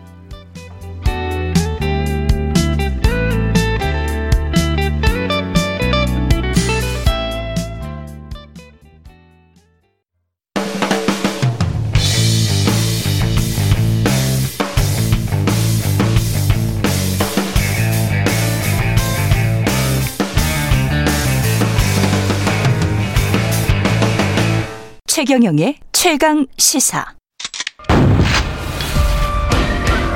최경영의 최강 시사. 진실 탐사 K. 네, 속보가 계속 들어오고 있습니다. 전북 임실군, 순창군 호우경보 발효됐고요. 경북 울릉도 지역에 강풍경보 발효됐습니다. 많은 비, 바람 불고 있습니다. 안전에 유의해 주시기 바라고요. 진실탐사 K 시간이죠. 뉴스 속 사건의 진실을 깊이 있게 파헤쳐보는 시간입니다. 진실탐사 K. 오늘도 최단비 변호사님 나와 계시고요. 안녕하세요. 안녕하세요. 예, 그리고 오늘부터 김준우 변호사님 나오십니다. 네, 안녕하세요. 김준우입니다. 예. 김준우 변호사님은 최강 시사 열린 토론에도 자주 네, 출연하시죠? 네, 열린 토론은 지금 한 2년째 예. 고, 인물로 이제 썩어가고 있고요. 최강 시사는 이제 예. 김경래 최강 시사에나 나오던 옛 사람입니다. 아, 옛 사람이시군요. 네. 저보다 더 오래됐습니다. 아닙니다. 예, 예. 다시 돌아오신 거 축하드리고요. 네. 예, 예. 언론중재법 오늘 이야기를 할 텐데요. 이거 좀 보셨죠, 법안은? 네, 네. 법안 제가 지금 가지고 왔는데 상임위 통과된 법안. 네. 일단은 뭐가 개정안의 핵심 내용이 뭔가요, 이게? 언론중재법. 이제 징벌적 손해배상 개념을 예. 언론중재법에 이제 집어 넣은 게 가장 핵심적인 부분이라고 할수 예. 있고요. 특히 예. 이제 징벌적 손해배상은 현재 뭐 열 몇 가지 법에 우리 사 우리 법에 이미 좀 들어와 있습니다. 음. 그런데 이제 언론중재법에도 넣은 것이고요. 예. 최대 다섯 배까지 예. 어, 손해액의 다섯 배까지 인정을 하겠다는 것이고, 예. 그다음 이제 열람 차단 청구권이라고 해서 그 인터넷상의 기사들이 요즘 더 파워풀하기 때문에 거기에 음. 대해서 그 열, 접근할 수 없, 없도록 하는 청구권도 기존의 이제 반론 보도나 정정 보도 청구권보다 조금 더 강력한 안이 이제 언론중재법에 새로 들어온 거고요. 음. 기타 이제 쟁점되는 거 그 징벌적 손해배상과 관련해서 고의 중과실 추정 규정이라는 것을 새로 넣었는데요. 예. 그 부분과 관련해서 현재 좀 논란이 좀 많이 있는 상황이라고 할 수 있습니다. 일단 손해액 다섯 배까지라는 게 손해액은 어떻게 상정하는 것이고 다섯 배까지라는 건 맥시멈 다섯 배까지 받을 수 있다 뭐 이런 그렇죠. 거죠. 그러니까 예. 다섯 소- 다섯 배를 넘지 않는 범위에서 손해배상을 정할 수 있다 하니까 예. 손해액만큼 인정할 수도 있고 손해액의 다섯 배까지도 인정할 수 있고요. 그 예. 얼마 몇 배를 인정하는지는 이제 일반적으로 이제 법원에서 판단을 하겠죠. 이 피해가 얼마나 큰지에 대해서. 뭐 기업이다 장사다 이러면은 숫자가 명확하겠지만 내가 굉장히 정신적으로 손해를 입었다. 이거는 어떻게 산정하는 거예요? 그래서 예. 이 손해 지금 이 손해와 관련된 게 굉장히 불명확하다 이런 얘기가 나오고 있고 예. 지금 이 손해 산정과 관련돼서도 말씀하신 것처럼 어떤 피해를 입었다. 내가 음. 정신적인 피해를 입었기 때문에 그 정신적 피해에 대한 다섯 배를 청구하는 게 아니라 예. 산정 기준이 언론사의 매출액을 기준으로 한다 이렇게 되어 있어요. 아, 역으로 저쪽 언론사의 매출에 언론사의 매출액. 근데 보도한 이게 언론사의 매출액을 기준으로 한다는 보통 예를 들면 공정거래위원회에서 과징금을 이제 부과를 할 때 그 잘못된 그런 위법 행위로 인해서 얻은 이익의 음. 몇 배를 과징금으로 하는 거거든요. 그러니까 큰 기업일수록 그거는 그래서 예. 이익을 더 이상은 추구하지 못하게 하겠다는 취지인데 예. 과연 이렇게 언론사의 매출액을 통해서 하는 게 타당한가 이런 얘기들도 있고요. 말씀하신 것처럼 음. 정신적인 손해와 관련된 것인데 이것을 다섯 배를 어떻게 산정할 것인가 이 부분도 굉장히 명확성이 떨어진다는 비- 비난을 받고 있는 지점입니다. 음. 징벌적 손해배상 개념이 이제 왜 들어왔는지는 이제 연연부터 좀 따져볼 필요가 있는데 예. 우리 민법은 기본적으로 전보배상이라고 해서 예. 그러니까 내가 입은 피해만큼 이제 손해를 위자 받을 수 있는 거거든요. 예. 기본적으로 경제적 예. 손해 갈등에서. 그러니까 그렇죠. 징벌적 손해배상이 지금 뭐 부정 경쟁 방- 하도급법이나 이런 데 들어와 있는 이유가 아니면 누가 배임을 했다. 예를 들어 최경영 기자가 뭐 방송국에서 돈을 받아야 되는데 음. 예. 방송국에서 돈을 받고 개인 유튜브를 열어서 슈퍼챗으로 떼돈을 벌었다. 아, 그럼 방송국이 입은 손해는 뭐냐면 그런 그냥 월급이에요. 월급. LH 같은 경우에 있었죠. 네. 그러니까 월급만큼 토해내면 되는데 예. 자기가 얻은 이익에 대해서 토해내는 게 아니거든요. 음. 슈퍼챗이나 뭐 유튜브로 돈을 엄청 벌었어도 예. 그 돈을 다 토해내게 하, 고 있지는 않아요. 어. 현재 그 전보배상이란 개념이 예. 그러면 위법을 하더라도 내가 얻는 이익이 더 많다. 이런 문제가 되니까 음. 그 위법을 막기 위해서는 좀 다른 형태의 제재가 필요하다. 이게 아. 원래 이제 특히 우월적 지위를 이용한 경우 이게 그렇죠. 이제 뭐 하도급법이나 뭐 이제 다양한 법들에서 이제 들어온 겁니다. 예. 기간제법이나. 예. 근데 그걸 이제 얼- 그 일반적인 징벌 손해배상도 이제 만들자 미국처럼 음. 그게 이제 뭐 박주민 의원이나 오기영 의원이 지금 발의한 상황이고요. 예.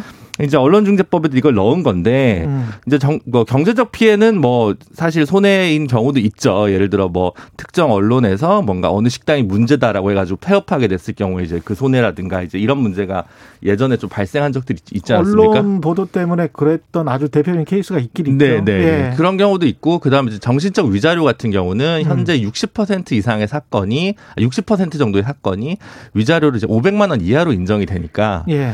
그럼 경제적 피해는 되게 애매한데 신상은 털린 경우 그렇죠. 이런 경우 이제 위자료를 좀 액수를 이제 넣어야 되지 않냐라고 예. 이제 하는 의견들이 좀 많이 있었던 거죠. 음. 그래서 징벌적 손해배상까지는 저도 이제 말하자면 그 취지는 음. 이제 동의를 하는데 예. 이걸 구체화하는 과정에서 지금 생겨나는 이 법안. 그, 네, 내용. 법안 예, 내용의 디테일이나 좀 세밀함이 좀 부족해서 예. 요대로 통과하는 것은 조금 아까 최단비 변호사님이 얘기했던 뭐 명확성 원칙에 위반된다든가 여러 가지 네. 몇 가지 문제가 있어서 충분한 수기가 필요해 보입니다. 저는 이런 예를 들면 허위 언론 보도라든지 잘못된 언론 보도에 의해서 피해가 발생하는 거에 대해서는 예. 반드시 구제 수단이 생겨야 되고 여기에 대한 개선이 필요하다고 생각을 합니다. 근데 예. 그 개선 방안이 과연 징벌적 손해 배상이 음. 만- 유일한 수단 인가? 음. 저는 좀 변호사님의 생각이 달라요. 음. 징벌적 손해배상에서 영미법 얘기를 하셨는데 예. 영미법에서 징벌적 손해배상 제도를 규정하는 이유는 음.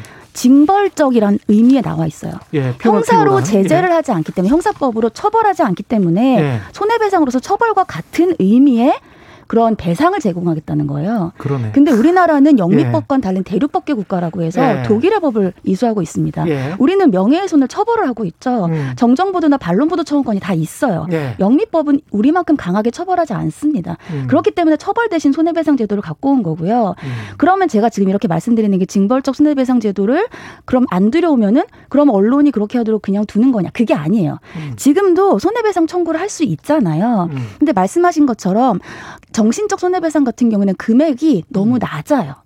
그렇죠. 낮은 게 문제예요. 그러니까 지금 있는 법 제도 내에서 예. 집행을 제대로 하면 굳이 징벌적 손해배상 제도를 갖고 올 필요가 없다라고 저는 생각을 하거든요. 근데 법원에서 판례가 거의 그렇게 높게 하는 경우는 거의 없지 않습니까? 근데 판례는 법이 아닙니다. 우리나라는 판례가 법이 아니에요. 대법원 예. 판례가 있다 하더라도 판례를 바꿀 수가 있거든요. 예. 영미법계 국가는 달라요. 영미법 국가는 판례가 법과 어. 같은 개념인 거고 예. 우리는 충분히 바꿀 수 있기 때문에 바꾸면 되는 것이고요.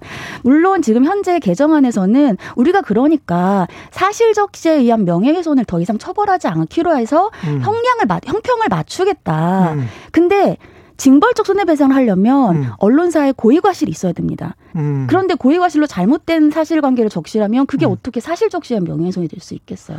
지 고의과실 관련해서도 이 고의라는 그 액츄얼 멜리스 이 조항과 관련해서 피해자가 언론 보도로 인한 피해자가 입증하게 돼 있단 말이죠. 네, 이건. 의료법에서 환자가 입증하는 것처럼 입증이 거의 불가능한 상황인 것 같은데 이 법 그대로 하면 어, 어, 아, 지금 그러니까 고의 중과실 추정 규정이 있는 이유가 그건데 예.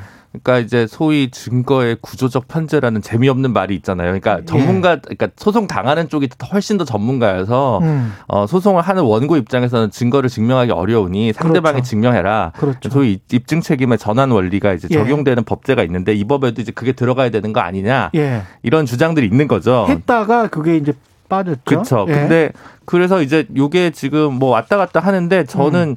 예를 들어 지금 이번 민주당에서 상임위를 통과한 법안의 연원을 따져 보면 음. 법안이 한 16개 정도가 있었고 예. 그게 민주당의 대안으로 만들어졌다가 안건 조정위에서 또 수정되는 일련의 과정이 있었어요. 음. 그 처음에 뭐 원포인트로 이제 입법 발의된 법안들 보면 그냥 입증 책임 전환이나 뭐 고의 중과실 추정 규정은 전혀 안 들어와 있고 예. 그냥 징벌적 손해배상에서 이제 다섯 배까지 혹은 세 배까지 손해배상을 할 수 있다. 요것만 들어간 경우도 있거든요. 예. 사실 이랬으면 아마 크게 논란이 좀 적었을 겁니다. 음. 그러니까 지금 요 그 징벌적 손해배상 저는 이제 계속 말씀드리지만 들어오는 자체는 이미 열몇 가지 법에 우리나라에 이미 들어와 있어요. 음. 예. 그러니까 이제 그 자체가 문제라기보다는 이제 그거까지 가는 과정이나 디테일한 설계 요 음. 부분에서 조금 급하다.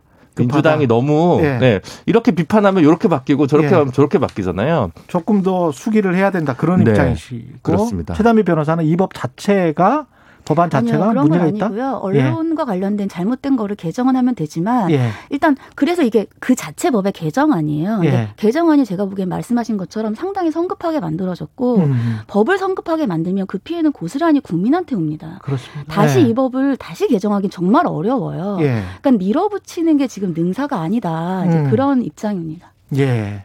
열람 차단 청구권은 어떤 문제가 있을까요? 그러니까 이제 아니 예. 말씀하세요. 아 그러니까 이제 그, 그 언론에 일단 사실은 약간 뭐랄까 자신의 존재 가치와 관련된 문제일 것 같아요. 예. 어쨌든 자신들의 데스킹을 이른바 해서 예. 기사가 나갔는데 예, 기사가 나갔어요. 예, 그리고 정정이거나 오보면 음. 오보도 역사다. 그렇죠. 그리고 자신들이 반성문을 쓰든 뭐 그 언론사가? 네 언론사가 직접 해야 되는데 예. 이건 이제 저쪽이 상대방 이거 허위 조작이니까 차단을 청구해가지고 결국 이제 중재위나 이런 데서 결정하면 그 음. 자체가 접근 금지가 되는 기사가 되는 거잖아요. 그러니까 정경 보도만 하는 게 아니고 네 완전히 차단이 되니까 예. 뭐 어떻게 보면 뭐 관의 어떤 과도한 통제 이렇게 좀 이해될 수도 있고 그 느끼는 공기가 좀 다른 것 같습니다. 말하자면 근데 이제 언론 피해자들 입장에서 봤을 때는 처음에 나간 보도들이 음. 너무나 셌기 때문에 그렇죠. 그것만 각인이 되고 네. 나중에 정정 보도가 6개월 후에 또는 1년 후에 나갔는지 안 나갔는지도 뭐 모르게 된단 말이죠. 맞습니다. 그것 때문에 이제 분통 터트리는 분들도 많은데 이게 좀 어떻게 해야 되죠? 이거는 그러니까 이 열람 차단 청구권이 말씀하신 것처럼 음. 문제가 지적되는 게 뭐냐면 이게 처음에 언론사들이 취재 초기가 열람 차단 청구권의 문제이고 후속 취재와 관련된 게 앞서서 말씀드린 징벌적 손해배상 청구의 문제로 분류될 수 있어요. 예. 근데 최초에 처- 이제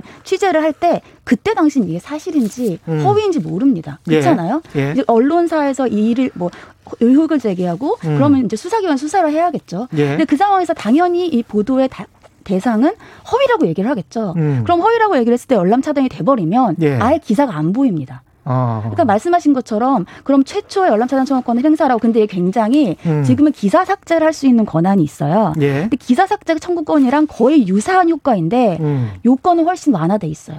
아. 그러니까 쉽게 기사를 열람 차단을 할 수 있고 그럼 못 봅니다. 예. 그러면 그 뒤에 인용 보도라든지 후속 보도는 없는 거예요. 음. 그러니까 말씀하신 것처럼 그러면 좀 소위 고위자들이라든지 이런 사람들이 예. 자신의 의혹을 더 이상 확산되는 걸 막을 수 있는 문제가 있다. 음. 그래서 말씀하신 것처럼 지금 우리나라의 문제는 반론 보도나 정정 보도를 청구해서 인용이 돼도 사람들은 음. 몰라요. 예. 처음에 의혹만 알고. 그러니까 지금 있는 그러한 제도들을 음. 제대로 시행되게 만들어야 되는 거지. 이렇게 표현의 자유와 어떻게 보면은 이익이 충돌할 수 있는 것들을 요건을 완화시켜서 들어오는 지금 현재가 맞는가라는 지금 얘기들이 나오는 겁니다. 참 언론인으로서는 좀 부끄러운 게 법안 내용에 기사의 본질적인 내용과 다르게 제목, 시각 자료를 조합하여 새로운 사실을 구성하는 등 기사 내용을 왜곡하는 경우 이게 이제 4번에 있더라고요. 근데 네, 요게 제일 많아. 요게 좀 문제예요. 어, 근데 이걸 보는 순간에 네. 제가 너무 얼굴이 어. 뜨거워져 가지고 이거는 사실은 이제 한국 언론의 잘못된 관행이거든요. 그렇죠.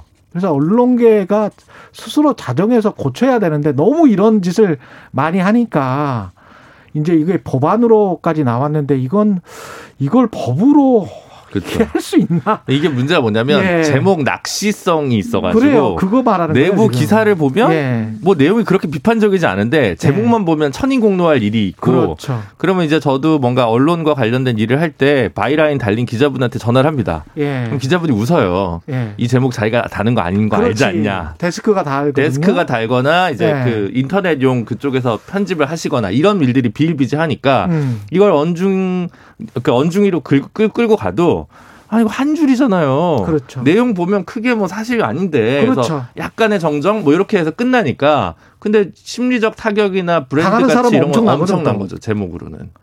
그게 이게 지금 잘못된 관행이에요. 그게 관행은 관행으로서 문화로서 고쳐야 되는데 법안에 넣어버려 가지고 이거 그렇죠. 이거 어떻게 해야 됩니까? 참 언론 개혁과 언론 자유 보장과 이 사이에서 두 분 간단하게 결론을 좀 내주십시오. 어쨌든 그 일단은 다 두 분 다는 반대시는 거는 같고. 네, 네. 저는 이제 그 일부만 통과시키고 나머지 지금 열람 차단 청구권이랑 고의 중과실 문제 관련돼 있는 부분은 음. 예. 지금 이대로 통과되기엔 좀 곤란하다. 예. 나머지 법 체계상이랑 좀 안 맞는 부분도 있고 예. 그래서 지금 어 위법 처음에 언론 노조나 이제 현업 단체에서 엄청나게 반발한 이유는 음. 위법한 취재를 했을 경우에 다이 문제가 되는 것으로 했다가 반발이 이제 빗발치니까 이러면 최순실 보도 어떻게 했냐 이런 얘기 나오니까 이제 확 줄인 거잖아요. 그렇죠. 그 3개월 사이에 엄청 법안 내용이 계속 바뀌었단 말이에요. 그러니까 음. 아직은 좀 더 연근 시간이 필요하다는 거고요. 한 호흡 고르고 가는 음. 어 민주당 이거 그대로 한다고 해서 정무적으로 크게 유리한 것도 아니거든요. 정무적으로 봤어도 음. 지금 한 템포 쉬거나 부분 음. 통과하는 게 적절하고 보입니다. 예. 최단비 변호사님. 네, 예. 저는 이 법의 개정안의 취지는 동의를 합니다. 음. 근데 현재 법은 굉장히 엉성하고 위헌의 소지가 있는 것도 맞고요. 음. 그리고 가장 중요한 거는 지금 언론사를 위주로만 했는데 지금은 훨씬 더 1인 미디어의 영향력이 크기 때문에 그렇죠. 1인 미디어의 형평성도 고려해야 된다. 예. 이런 생각입니다. 두 분 말씀 감사하고요. 진실탐사 K 최단비 김준우 변호사와 함께했습니다. 고맙습니다. 감사합니다. 감사합니다. KBS 일라디오 최경련의 최강시사 듣고 계신 지금 시간은 8시 45분입니다. 여러분은 지금 KBS 1라디오 최경영의 최강 시사와 함께하고 계십니다.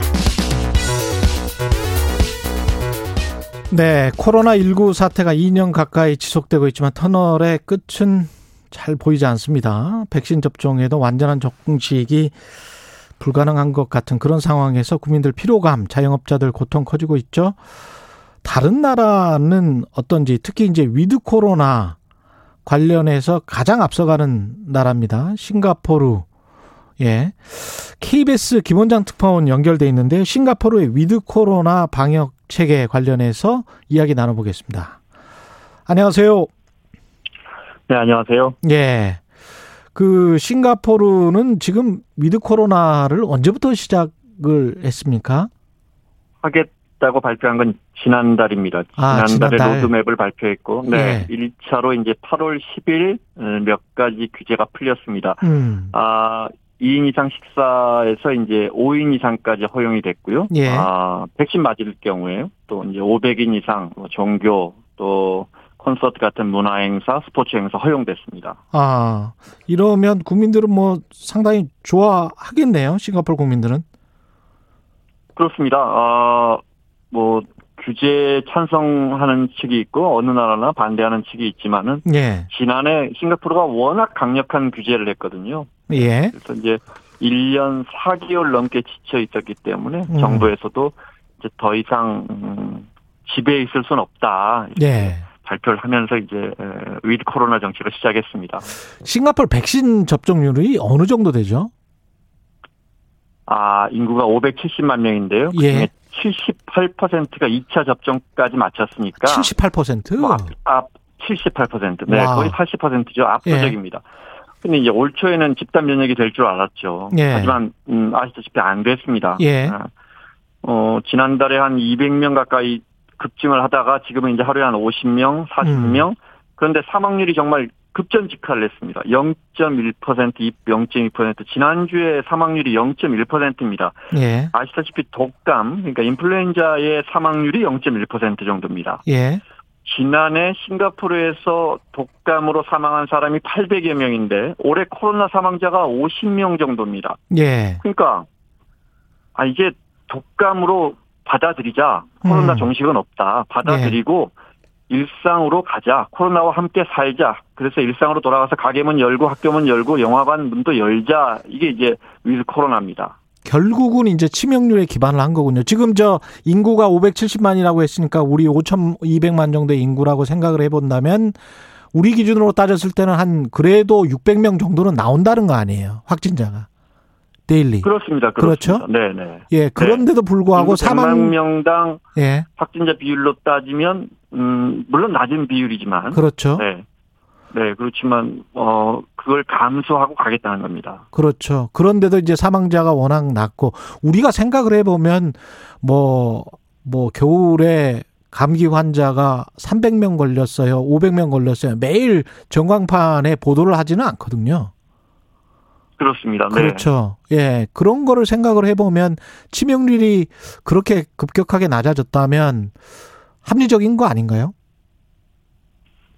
어 지켜봐야죠. 그런데 예. 말씀드렸지만 언제까지 가게 문을 닫고 있을 수는 없다. 언제까지 학교 문을 닫을 수는 없다는 겁니다. 이번 예. 발표에도 그런 내용이 들어갑니다. 아, 예. 복지부 장관이 아, 일상과 생명과의 균형을 조심스럽게 접근하겠다. 이렇게 했습니다. 이게 무슨 말이냐면 음.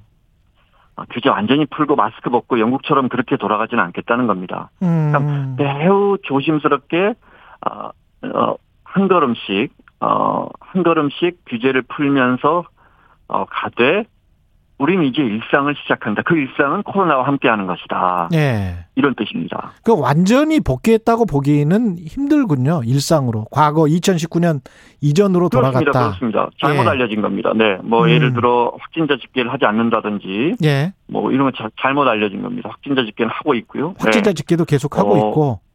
예. 네, 네, 사망자 집계도 어제도 두 명이 죽었습니다. 아, 이달 들어 가장 많이 사망자 나온 게 두 명입니다. 그렇군요. 네. 그러니까 아, 경증이나 증상이 없는 환자는 집에서 격리하고 예. 대신 중증 환자는 시스템을 더 보완해서 집중 관리해서 사망률을 더 낮추자. 음. 네.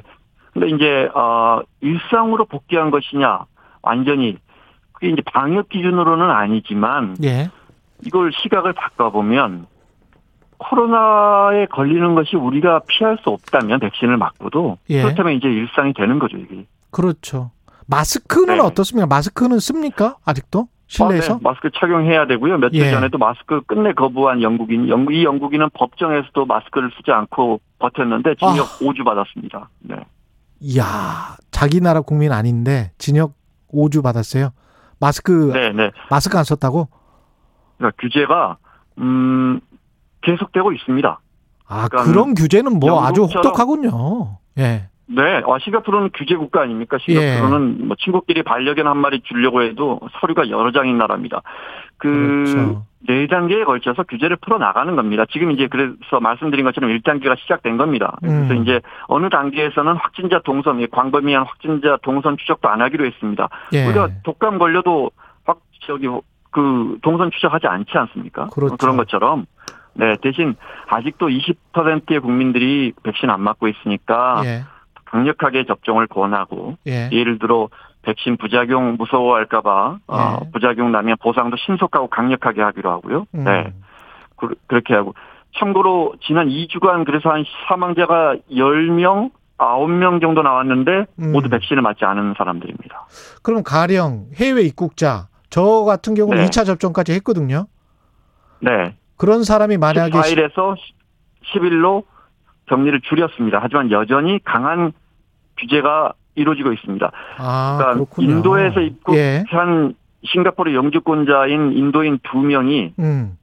호텔 자가격리를 같은 정에서 30분간 차를 마신 적이 있습니다. 예. 답답하니까 자기 방에 나와서 음, 며칠 전에 징역 3주를 선고받았습니다. 참 나라마다 다르네요. 영국 같은 경우에는 뭐 그 보셨죠? 축구 경기.